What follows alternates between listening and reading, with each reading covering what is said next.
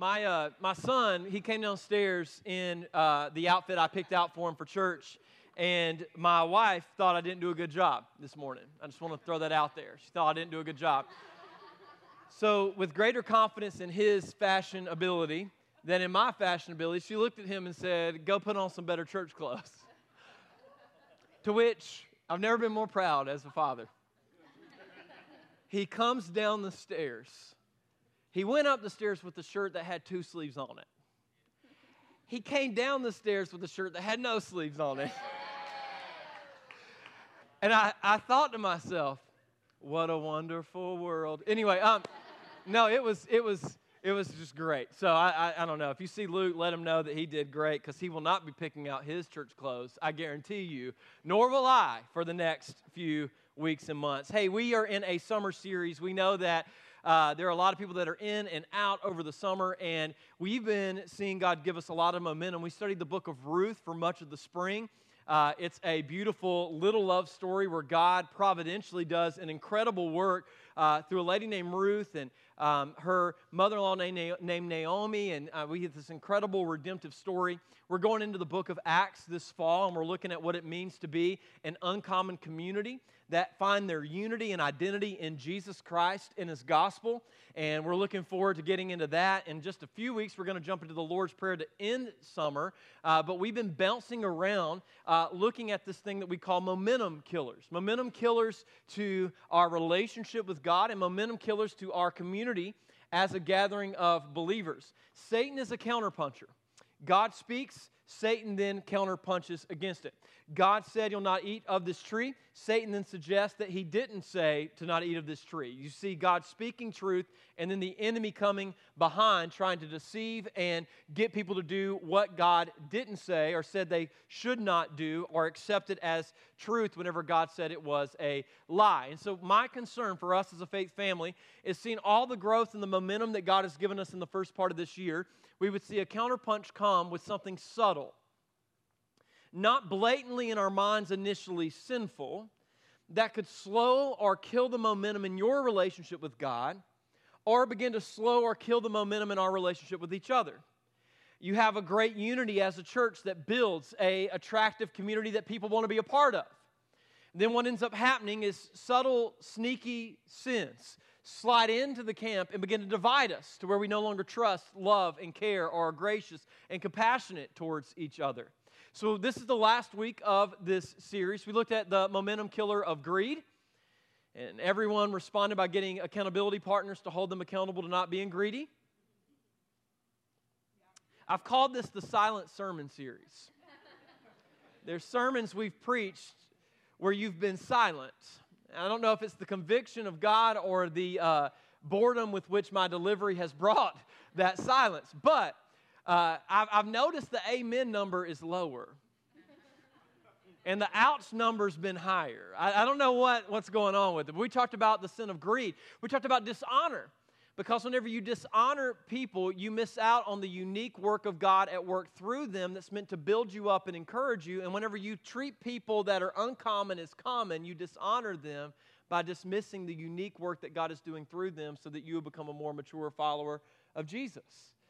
Uh, that one got about the same amount of amens. We had we even gave you moon pies on that day. Like I don't know what else we could have done. We gave you sugar, we gave you soda, and we talked about dishonor, and yep, that's about what happened. Uh, we, we talked about half heartedness and being lukewarm, and how you can be half committed to the work of the Lord in your life. So you give some of your week to God or some of your day to God, but not all of your day to God. Someone asked me the other day, we just built a new house. It's pretty. I love it. I'm excited. We're slowly moving in. I laid 3,000 square feet of sod with some friends that I owe a lot of thank yous and gift cards, and I appreciate yous too. And, and, and they looked at it and they said, Man, this is such a nice house. I'm so glad you own it. And I know that for some of you, this is just a play on words, but I mean it. I don't own the house. God blessed us with that house. There could come a time where it come a time where God tells us to get rid of the house or to give the house away or to sell the house, and we will do it in obedience to God. Uh, when we moved out here, we gave away around 40% of our stuff when we were moving back from California. Why am I telling that? Because it wasn't my stuff. I'm a steward and not an owner. And whenever you realize that we own nothing, we steward everything, and all of it's meant to give glory to God, it makes life a whole lot easier. But in America, we like to hold on to everything as if we own all of it. And we give God a percentage of it. And I see no foundation for that idea anywhere in the New Testament. If you look at what happens in the book of Acts, you have an uncontrollable move of God that was wild. People were coming in droves. Lives were being changed. People were being healed. Power was present and palpable. People left not going, well, maybe God's at that church. No, they, they knew they had met with God whenever they left the community of believers. They wanted Him. They, they had this desire, this desperation for Him that wouldn't allow indifference to sneak in. And, and my goal is that none of us would be able to be lukewarm in the presence of God, that you would not be able to be like half hearted, like halfway committed. Like, this, like there's, there's plenty of places that you can hide and be half-hearted in your devotion. This ain't the place. Like I walk pews and run around here just, just looking for, for someone I can grab to encourage, looking for someone that we can equip for ministry. Yesterday, we had over 40 people in our community serving in different places. I'm so proud of what God's begun to do. We partnered with a church called the Church at Piedmont Mill. They're launching in October. We had around 28 people out serving the Church at Piedmont Mill. Uh, this is Pastor Jason Reed. You can begin praying for him and his family. They're going to introduce themselves to you later this year. But we went out and tore it down to the studs and uh, threw mulch and uh, pulled out a baptistry. Uh, there's Sergio ripping out a wall in the name of the Lord. They pulled out that old baptistry so they could get more people in because they already have too many people to fit the space. So they are trying to figure out how to make that portable. Kelsey, I said in first service, you just picked that pitchfork up for the picture, but you, you worked hard. You worked hard too. It wasn't just there. Look at Joe, he's impressed. Well, that's, that's, her, that's her husband. He's like, well, Shazam. She does do yard work. Uh, sorry, sorry.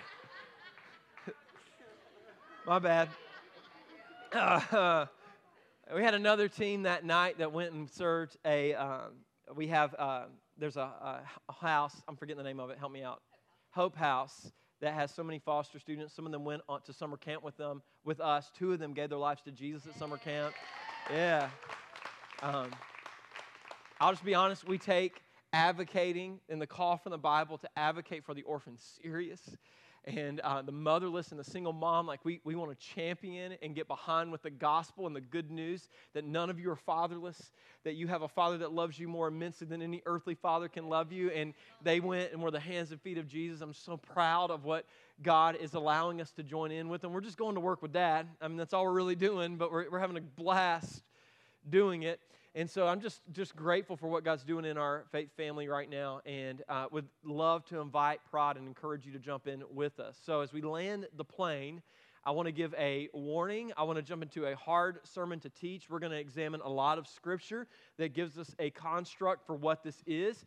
It is subtle, just like greed. Most of us don't think that we're doing it when we're actually doing it. Uh, and it's something that, if we're not careful, will not only divide us and kill the momentum in our relationship with God, but it definitely will divide and kill the relationships that God has put around us for our growth. And that is this subtle sin called gossip, which is a national pastime in church. It's not the fruit of the Spirit, it's the fruit from a different spirit, and it ain't holy. And for a lot of us, we have gone to churches and been a part of communicating to a voice that has given deception and echoed and been an echo chamber of the enemy instead of an echo chamber of life. And we've used what can give life and can, what can be sought to give death. And to take what's been blood bought and paid for, the mistakes and sins of others, and use it as a way to remind people of their imperfections, to make them doubt the blood of Jesus and its sufficiency to cover us in our weakest and most vulnerable of moments. And if we're not careful, gossip can kill our momentum as a community. I've watched it rip churches apart. I've watched people that love the Lord that haven't spoken for 10 plus years because of one whisper in the back of a church that led to a quiet Cold War. I've seen it impact my own family who's been in ministry for 30 plus years. When they've gone through difficult seasons and people assume the worst instead of confronting them and bringing up real questions that could have given clarity to the truth. But for a lot of us, gossip is something that we don't think is a serious deal. We dismiss its deadliness. We contribute to it. I would submit to you that just about every single one of us in here have been the gossiper and we've been the gossiped. At times, I've been the person that have, that have spread misinformation, partial information, half truths, which are whole lies. And at times, I've been the person that's been on the end of that half truth that's been spoken. So, I want to take some time to define gossip. I want to talk about its form so that you can understand the deadliness and the real deadly line we walk in a lot of our talk in the way that we can get into the place of gossip. I want to talk about the roots of gossip, and then I want to give you the remedy that the gospel calls us to in our speech instead of gossip. So let me give you a definition. If you are wondering if it's gossip or not, you should ask yourself is the person I'm talking to able to help, love, or change the person I'm talking about? say it one more time. Is the person I'm talking to about this other person able to help, love, or change the person I'm talking about? If the answer is no, then it probably is gossip. Because all we're doing is getting the enjoyment of a conversation, or maybe even our significance in our identity of, are, are, isn't it good that we're not them? off of their fall, off of their failure, off of their weak moment. And, and there's a story in the Bible where a guy stood in the back of a church saying, Thank God I'm not like them. This poor sinner on the altar crying out to God, knowing I'm not worthy to be in the presence of God. This rich man in the back thinking, I deserve to be here, I'm valuable, and they need me here. And in that story, it doesn't go well for the guy who has the posture of thinking that he should be standing in the presence of God and not dealing in the presence of God. You got to be careful because you could begin to compare yourself to people and gossip about them in a way that gives you a sense of, a sense of significance. And what it is really doing is it's giving you a posture that's improper before the presence of God because all of us are sinners in need of a Savior. All of us have fallen, some publicly, some privately, all with the need of the blood of Jesus to forgive us for what we've done, deliver us from the person that we've been, to make us by the Holy Spirit into what we have not yet to be, and that is a new creation in Christ Jesus. Uh, a guy named Matthew Mitchell wrote a book on gossip. It's called Winning the War of the Wagging or wait, yeah, Wagging Tongue. I always want to say waging. It's Wagging Tongue. Matthew Mitchell, Winning the War of the, wa- of, of the Wagging Tongue. He defines gossip this way Gossip is telling a story that communicates bad news about another person behind that person's back. It's bad news and I'm sharing everyone else's, I'm sharing that individual's bad news with everyone else but that person. So here's, here's why this is so demonic in the church. We have been called to be a community that is blood bought and centered on the resurrection and the ongoing work of Jesus. That means when Todd struggles and suffers, I struggle and suffer with him. We don't like this too much in the American church, right? When Todd succeeds, I celebrate and multiply the joy of that success with him. Now, let me, let me just bring you into reality here. There's one church, period. And when the global church is persecuted, the whole church is persecuted. When they suffer, we suffer. We don't dismiss other brothers and sisters in other parts of the world's pain as being their pain and their plight in that difficult part of the world while we sit in comfort in the lap of luxury back here. No, no. The idea is that we would be a body that would be looking to the horizon for the second coming of Christ. And as we're awaiting his return, we're reminding each other of the good news of the gospel daily, moment by moment, weekly, constantly re gospeling. Hey, it's really true. You are forgiven, not by your works. You are saved, not by what you've done or what you will do, but by the faithful work of Jesus. You have been received in grace and loved in grace, not contractually, but covenantally, which means He will not stop loving you. He will not let go of you. And you've gone far this week, but you've not gone too far for the reach of His grace. You need to be reminded that the gospel is sufficient and good, and it's still true. So we remind each other of that as we look to the horizon and wait on Him to come. We divide the burdens of life. We speak life to each other. We encourage each other. We build one another up. There's 59 one another's in the Bible that we're called to do, bearing one another's burdens, being one of them in Galatians. But when gossip comes in and you get your sense of identity out of it, you begin to separate yourself instead of carry the load. So then instead of dividing the burden, you multiply the burden with gossip. Instead of multiplying the joy, you divide it with what? Gossip. Because their win's not your win. Their, their victory is not a victory that you can share in. Does this make sense? So it divides us. So instead of trust and in our moments of weakness, us being vulnerable, we cover up and we hide.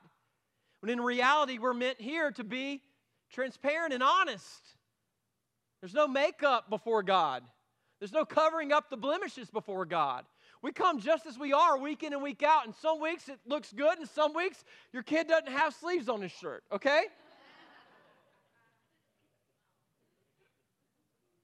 Some weeks you come in ready to worship, and some weeks you need to be in the presence of others worshiping because you just can't get it out. Does this make sense? But gossip kills this kind of community, and it's subtle. It has three forms that I see in Scripture. I want to bring them up to you and let you see them. There's the first form is this rumor starter form. VeggieTales wrote about the rumor weed. Some of you have heard it. It's bad information that spreads. It's easier to spread a lie than it is to spread the truth. Have you ever found that out? You ever discovered that? Exodus chapter 21 as or 23 verse 1 warns the people of God that have been brought out of their slavery and bondage about this new way of living. He says, "You must not pass along false rumors." half truths, spun truths, elevating certain details, minimizing other details. That's a rumor. I want you to see these bullet points, but I don't want you to see these bullet points, which would actually make this a lot different if you were to see it in its true form. So you must not pass along false rumors. You must not cooperate with evil people by lying on the witness stand. You see, rumors are half truths, potential truths, false information, or lies. Once heard in one's uh, in one person's ears, rumors grow out of control. One whispers into one ear, into another ear, and usually the way the telephone game goes is by the time it gets into the third or fourth ear, it's already got extra details added into it. I went through uh, probably the, the worst season of my life uh, last year. Uh, we came back for family vacation. Felt like the Lord was leading us away from a ministry we loved after 12 plus years of serving in it. Didn't know what the next step looked like, but we're praying through it. Got a very aggressive version of COVID on the airplane going back. Went into a meeting not knowing I had COVID. Felt like I needed to step a down from step down from ministry because I was physically just exhausted. Had that conversation with the elders. It was difficult. It was tough. Didn't know what the transition was going to look like. Passed out from COVID for 15 days, lost 24 pounds. Thought I was going to die. Wanted to at some points. Came to, and there were 30 versions of what had happened.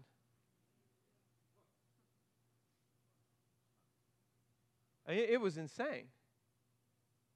There was no sin, there was a move of God in my life. But people presume sin. Sin in my life, sin in the leaders' lives that were a part of communicating the transition while I was out of it. And, we had to chase down and constantly fight for unity. I mean, it, it was a difficult time. painful people I trusted and loved, I felt like there was a wedge being driven in between them because the rumor weed had gotten out of control. People we love, my wife and I, I mean, like, we're like, we just can't talk to them right now. There's no confidence there. It, it was a terrible time where we needed help, we needed friends, we needed community, but we were alone. All because this subtle sin of rumor started in a season of sickness and transition. How many of you have seen the pain of rumors started? Half truths, elevated bullet points, minimizing others in your life or in others' lives that ruined relationships. Social media is the breeding ground for a lot of this, where half and potential part truths get posted. And then what's interesting is if you do get something out that may be truth, sometimes that gets labeled with a warning label over the top of it. And sometimes when you speak something that uh, is a half truth, that's broadcast because it fits the bullet point agenda, whatever social media site you're on. And so we're now in a battle for truth. And now we're looking to leaders going, what's the real story? And you're not, if you're not figuring out yet, getting the real story because you get different bullet points with the minimization of other bullet points because all they're trying to do is spread their propaganda, which is a big word for rumor, that divides you and keeps you in the specific side that they want you in. This is not to be present in the kingdom of God or the people of God in the house of God. We are not to be rumor spreaders, rumor starters, people that take half information or partial information and throw it out there. We're to be something different. Number two, before I get ahead of myself, we're not to be fault yellers. You got rumor starters, you got fault yellers. This is warned against. It's trust dividing. It's what fault yellers do. It's trust dividing. It's what happens in Proverbs chapter 17, verse 9. It says, Love prospers when a fault is forgiven. The word forgive in the New Testament in Greek means to release and let go. It, it's a statement that says, You have evidence in your hand that a wrong has been done by someone else to you. But instead of holding on to it, you're choosing to release and let go of it. It's you saying, it's not that it's not wrong, it's that since I have been vertically forgiven by Jesus to such a great extent, since He had every reason to close His hands on my wrongs and judge me condemned in it, but He has chosen in His grace to sacrificially, at a high cost, forgive me, I now, in that vertical example, in these horizontal relationships, choose to take what is done against me and release and let go of it. That means it's forgiven and it's forgotten. I'm not going to hold it over you vindictively and remind you of it whenever I'm insecure in my own moments of insecurity. But fault yellers never let it go. They say the word's forgiven, but then in the presence of a crowd where they can gain affluence by the story, they bring up your worst moment. They tell your worst hits stories. I've seen this in families. I've seen this in communities where what ends up happening is you gather together and you're sitting around the table and you bring up your parents' worst fails. And those only seem to be the stories you share. You never share the moments where they sat by your bed while you were sick and puking and everyone else was running away. You never share the stories of how they prayed over you day in and day out. You share the story of how they gassed it one time in the minivan hoping it would blow up. Worst moments that get shared instead of you speaking life to them in their best moments and viewing them through grace. See, a lot of us are fault yellers. We're fault yellers. We only remember the worst. We have a group of people that we treat with little grace to no grace. Look at what it says. But dwelling on it, that past incident, separates close friends. Separates close friends. Fault yelling is when you share a true story that shames or otherwise paints a person in the worst possible light. There's no gospel, there's no grace, there's no genuine love for that person because your significance is off of the failure of that person. You get your worth and your kicks out of their worst moments. If we're honest, there are some people that, do, that we never want to give the benefit of grace to. We always want to think the worst and subtly enjoy their worst moments. This is the plight of humanity. It's enemies that never acknowledge their sin against you and in the battle to forgive, you just become bitter. So every time their name comes up, bad stories and bad memories come up with it. Now, I want to be tactful and direct here. There is a time where some people in this world will choose to act in an evil way, in an unrepentant, destructive way. Boundaries need to be put in around these people. You desire reconciliation, you extend forgiveness as far as it's on your end to extend that forgiveness. But reconciliation is not a possibility because of the destructive nature of the path that they are on. And they're not willing to relent, repent, and turn. See, every time we're confronted in our sin, we either repent or we run. Right now, as you hear the Word of God confronting you about perhaps the habit of gossip in your life, you will repent or you'll run.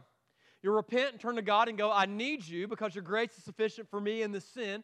Or you'll run and go, That's not me, it must be them. It's not as bad as that person. And by comparison, you eliminate yourself from being the person that's being convicted of the sin because there's other people the Spirit to start with first other than you. How unique of you to know where the Spirit should be convicting and not convicting, and who He should be convicting and not convicting. We're so glad you're here, Jesus.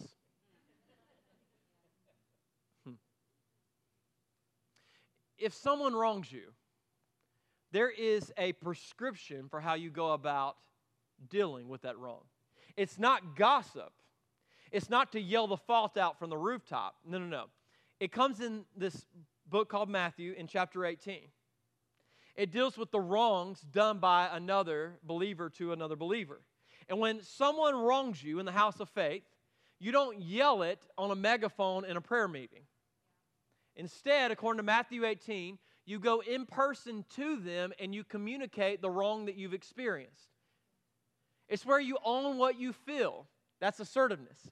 What you did hurt me. What you said, I felt misrepresented me. I trusted you as a confidant, as a friend, as an accountability, and you took that information and weaponized it against me. I am angry. I feel betrayed. There is distrust and a wedge between us because of what you've done. You have hurt me. It's direct, it's not indirect. Sometimes, whenever you confront a brother or sister with that kind of confrontation, in love, understanding that you are a person that needs grace too, you gain a brother. They, in hearing what they've done, recognize the wrong and they say, I am sorry.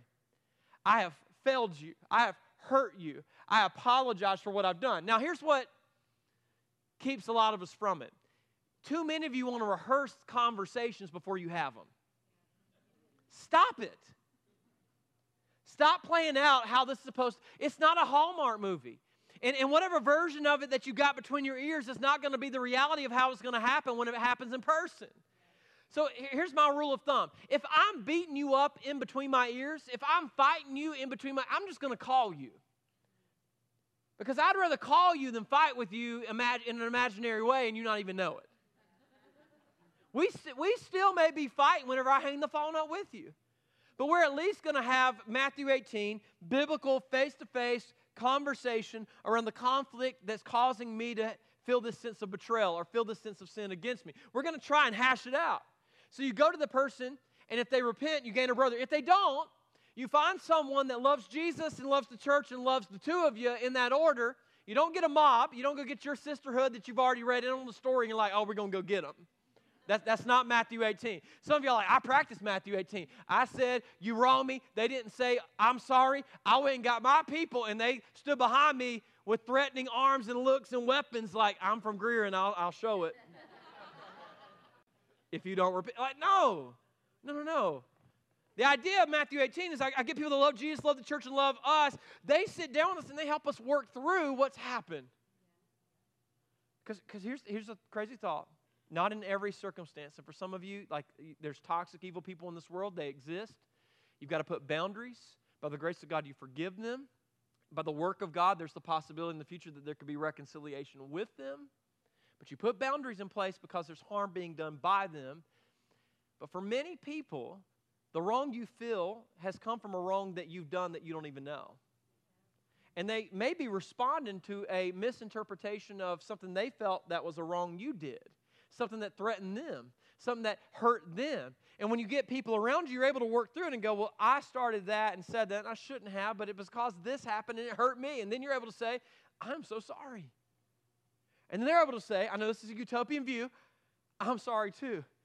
And then you hear, and friends are friends forever. I'm, I'm just kidding. It doesn't happen that way. But my point is, you, you deal with it. If it doesn't happen, the text says, you're to treat them as a what? a non believer, okay? In Matthew 18. So we're still not gossiping about them. What do you do and how do you treat a non believer? That's not a statement of shunning. That's a statement of we are witnessing to the gospel of Jesus Christ to them as if they've never heard it and experienced it. So we start the cycle over and we begin to communicate the gospel to them so that they understand they don't have to walk in the darkness and the lies anymore.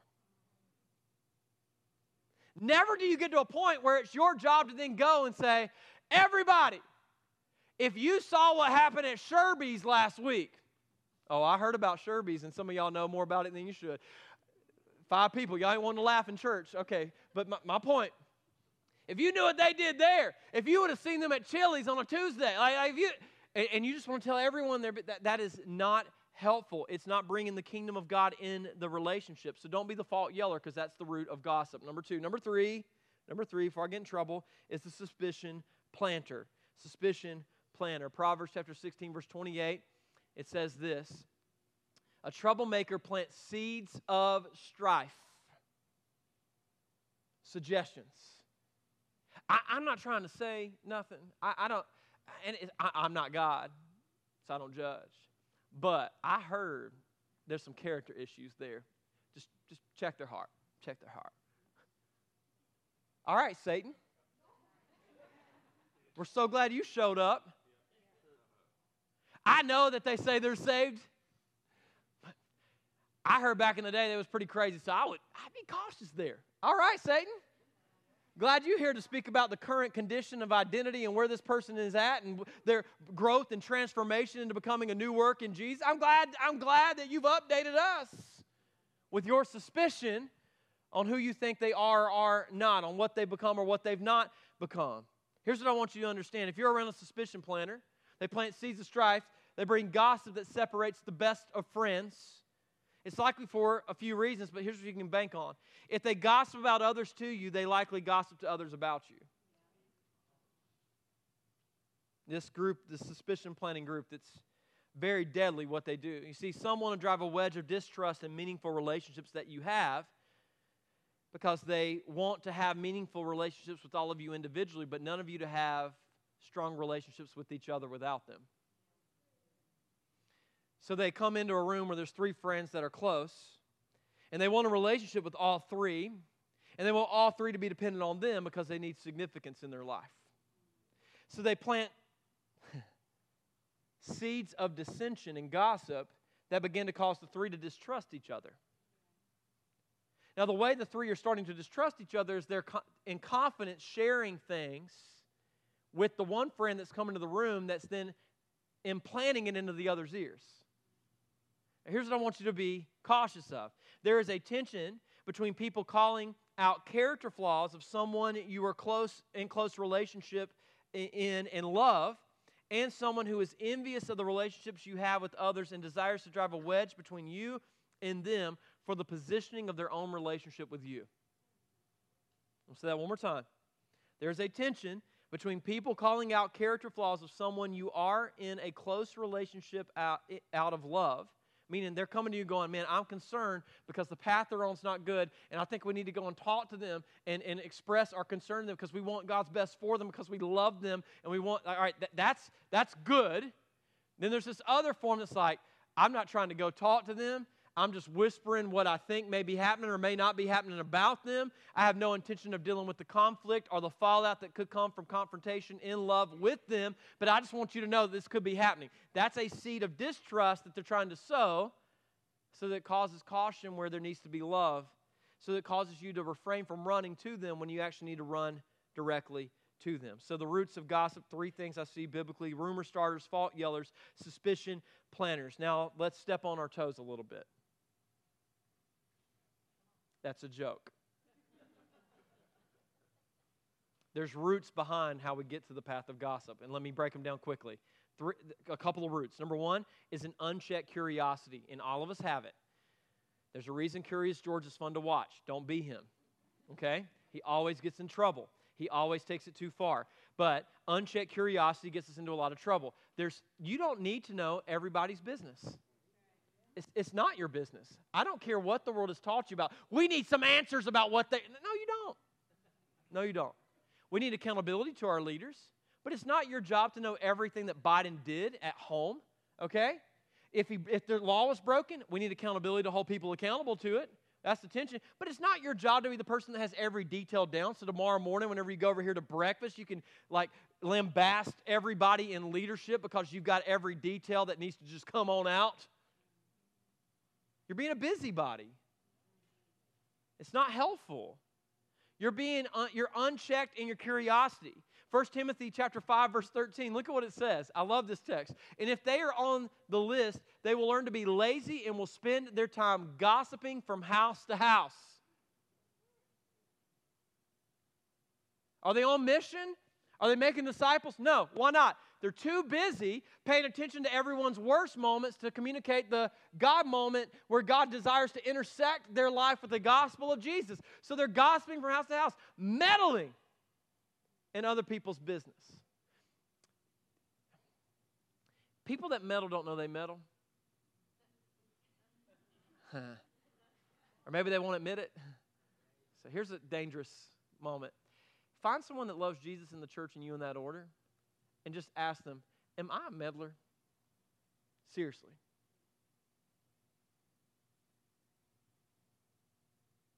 Am I meddling? Like, is my interest out of an interest for God's best for them, or is it just out of an interest to watch the car wreck? Am I a meddler? Is my interest because I have a genuine God given concern for them, or is it just because I want to get some kind of sense of significance off of their failure? Am I a meddler? Am I meddling? Meddling in other people's business and talking about things that they shouldn't. Proverbs chapter 11, verse 13 talks about unchecked curiosity as the root of gossip. A gossip goes around telling secrets, but those who are trustworthy can keep a confidence. Here's, here's why this is so deadly. You need a group of people that you are vulnerable with, that you share your weakest moments with, and you know they're going to hold you accountable. They're going to pray for you. They're going to call you to holiness and righteousness in Christ Jesus by grace through faith and dependency on the Holy Spirit. Okay?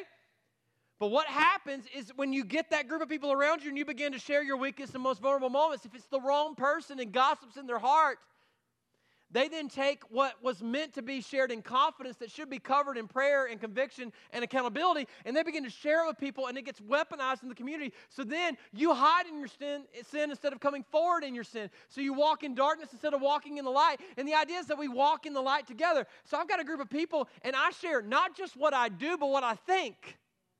Because before I do it, I often think it. Heard a preacher say before an affair ever happens uh, between the sheets, it always happens between the ears first. You think about it before you act on it. And for many of you, you've been thinking on things that, if not given accountability in the truth of God's light and God's word and His gospel and a community that would come around you and hold you accountable, these thoughts will turn into actions that will lead you down a path of sin that you don't want to go. So I've got a group of people where I'm like, here's what I thought this week. Because I, if it's already in the point of action, we're already going way down the trail. I want them to know I'm thinking this. Now, I don't want you to know what I'm telling them about what I think. You don't need to know. It's not your business. I want to know what preacher, what Pastor Russ is thinking when he's on the stage. I think thoughts like you think. Someone cuts me off in traffic. I think about acting like I'm from Moonville. from time to time. I'm tempted to be angry. I, I, I, I am, by the grace of God, a man that qualifies with 1 Timothy's qualifications, but I am still a man that is capable of being in the flesh and acting like a carnal Christian from time to time. And you are too. And so we attack our uh, we attack the thought and, and whenever we have people that have unchecked curiosity, they take those thoughts and they spread them as rumors in the form of gossip. That's one root of gossip. Is your curiosity in check? Why do you want to know that information? Why do you need the details? It's because you love them and desire their restoration, and you genuinely, huh, genuinely are going to pray. And I'm not talking like, oh yeah, I'm going to pray, and, and then like you sit down for like 30 seconds one time, you're like, Lord, you better fix them. That's crazy right there. Like, I'm, I'm talking, you pray. I'm talking, you pray. Like, like you block off hours and you pray. Don't, don't let your curiosity be masqueraded as a prayer concern when it's not. Unchecked curiosity, number one. Number two, being attention needy. For some of us, we have a salacious need of having the scoop or information that no one else does. This leads us to being quick to spread information that may not be accurate because we need to be seen as significant in the person that has the scoop on everybody else. This is what I would call current mainstream media.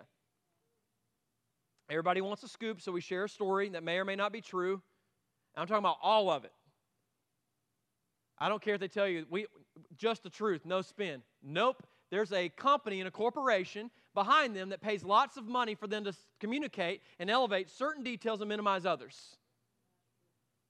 Uh, when I was in California, we went to the Hearst Ranch. William Randolph Hearst, one of the biggest moguls, owns a lot of media and newspaper. His family's really close with the Disney family. They're a big conglomerate and group of people. They control a lot of information, and what you hear in that group comes out that's in their interest. What helps with their stock market? What helps? And, and, they need your attention. And you, when you give them your attention because you're attention needy and you want to get a scoop that they have, details that they have, then you share and promote their information like a puppet. I'm interested in promoting no other information and no other agenda other than the kingdom of God. Some are like, that's too simplistic. Well, just call me a simple kind of man. That's what I am. Sorry. Number three, roots of gossip, self promotion. Still with me? I know, I'm getting there. Self promotion. Will Durant said this To speak ill of others is a dishonest way of praising ourselves. One of the reasons we gossip is we need to promote ourselves. And how do we do that? By demeaning others. In football recruiting, it's called negative recruiting. I highlight myself, I negatively recruit you at the other schools that you would want to go to. You don't want to go there. Why? They don't develop this. They're not as good as self promotion. Number four, and this is the hardest one, it's the harboring of bitterness. Roots of gossip, harboring bitterness. What does that look like? Well, someone else gets the promotion, and you immediately are overly critical and verbal about it to others someone else is in the position you want to be in. So instead of helping them and getting behind them and being good news around them as a representation of the gospel, you do everything you can to make their job harder. You do everything to make their weaknesses and failures bigger, all because secretly you just want their seat. Careful how you get those seats. When you get them through deception and lying, you create this culture of deception and lying, and then you sit in the seat one day, maybe, and all you've got around you is a bunch of deceivers and liars that you fed information to. Don't think they're going to be loyal to you when that's the culture you created around them. Harboring bitterness is the root of gossip because past hurts brings up fear of being hurt again, so you assume the worst on the current situation, all because you have not forgiven the past situation. Matthew 12 says this. This is a tough text to look at. I'll try and give my best theological context to it. I tell you this you must give an account on Judgment Day for every idle. Idle's a word for lazy, careless, carnal, not seasoned in grace, not rooted in the gospel. You will give an account on Judgment Day for every idle word you speak. Okay, folks? Just want you to imagine that day and then consider this last week of conversations. You're going to stand before God, and by grace, you will be saved through faith in Christ Jesus, giving an account to the words and the things that you spoke. Man, that's scary. Look what it goes on to say.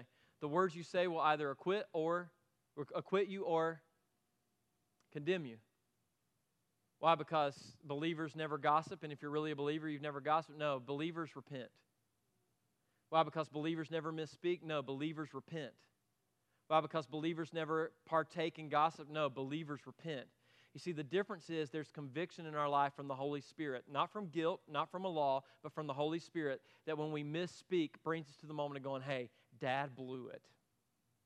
Hey, as your coworker, I wasn't helpful and I blew it hey, as your family member, I took what you gave to me in confidence and I blew it. You see, the difference is not that you never fail, but it's what you do when you fail.